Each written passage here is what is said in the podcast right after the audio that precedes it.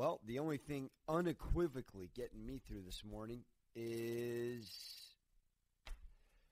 the Lakers are back on top, people. The LA Lakers hanging another one in the Staples Center. LeBron, his fourth on three teams.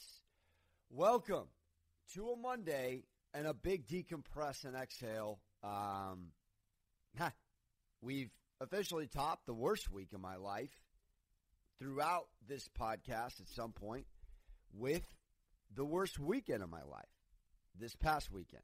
And it comes on the same weekend my team winning it all. How ironic. Way to learn, Alex, how to celebrate a championship at its finest. This is where you can go dark in sports gambling, people. Your team wins and you can't even celebrate because you took the heat with the points. I don't take the heat with the points. All I don't think all I know all but once I think I recommended on the podcast. They covered every single game except game one, the Heat. Last night it was over eh, midway through the second, spread wise. So it's like, wow, I'm losing my bet, but my team's winning the championship. It's only the second quarter though, and then you got all excited at the end which I was watching with a couple people, and I was like, "Oh, dude, I know the Heat are going to make a run. Do I fourth quarter live this? Just didn't have, didn't didn't even have the energy after what happened to me in football, dude. The NFL, I I I like to think I know pretty well, man, um, but I'm just not good at deciphering my bets, and you know. I got the lesson on Saturday carried it over to Sunday. Got to share it. So I had like five to ten parlay and teasers that all had the Chiefs and the Niners in them in some capacity. Even a two teamer, two team, six and a half point teaser. We all know it and love it. You take your two favorites that are seven point, pretty much, you know, seven point favorites. You tease it down to a half point or point depending if you go six, six and a half, or seven. And uh, did that with the Cardinals and the Niners, and the Niners weren't even in it. I mean, they made a they made a pitching change. CJ's back out there. I mean, is Garoppolo a bust? Obviously, he's still getting back injury wise, but dude, Niners are not going back to the Super Bowl. I mean, I said that before the season, but uh, injuries don't help. Don't want to kick a man while he's down, but yeah, man, pretty angry at the Niners. Pretty, pretty, pretty angry at the Chiefs as well.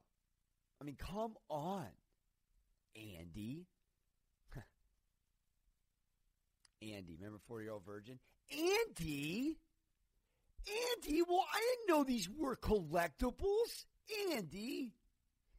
Dude, Andy Reid loses to Gruden. Three and two.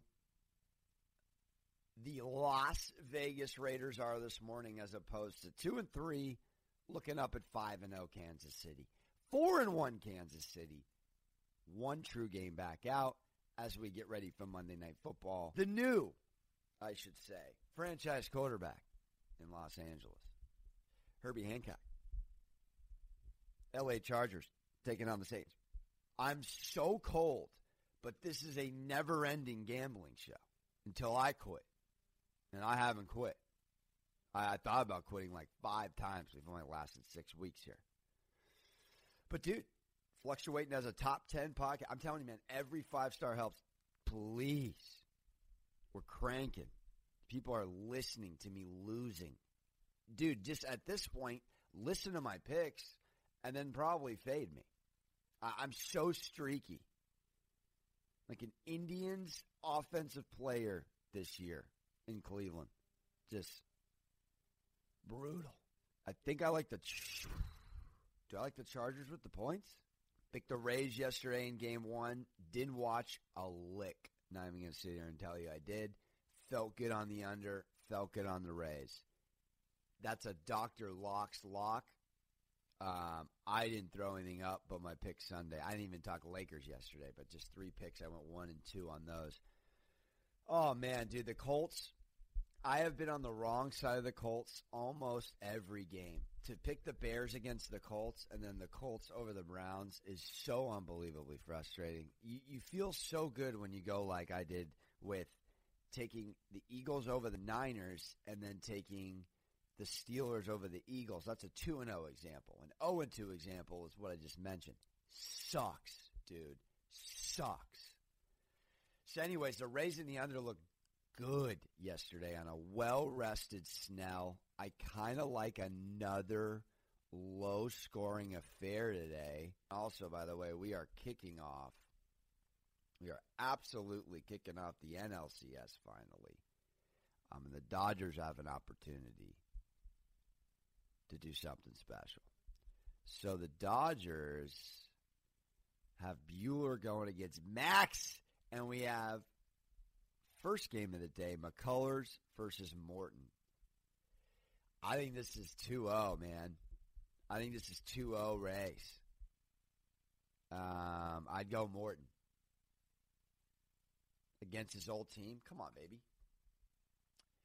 So I'm not going to go on too long. I'm just real quick on LeBron. You know, I don't know what LeBron people, whether you're for him or against him, say right now. It's like, well, he did what he went there to do. He won the ring. Did he get get through the Clippers and did he beat Giannis? No, I mean he didn't.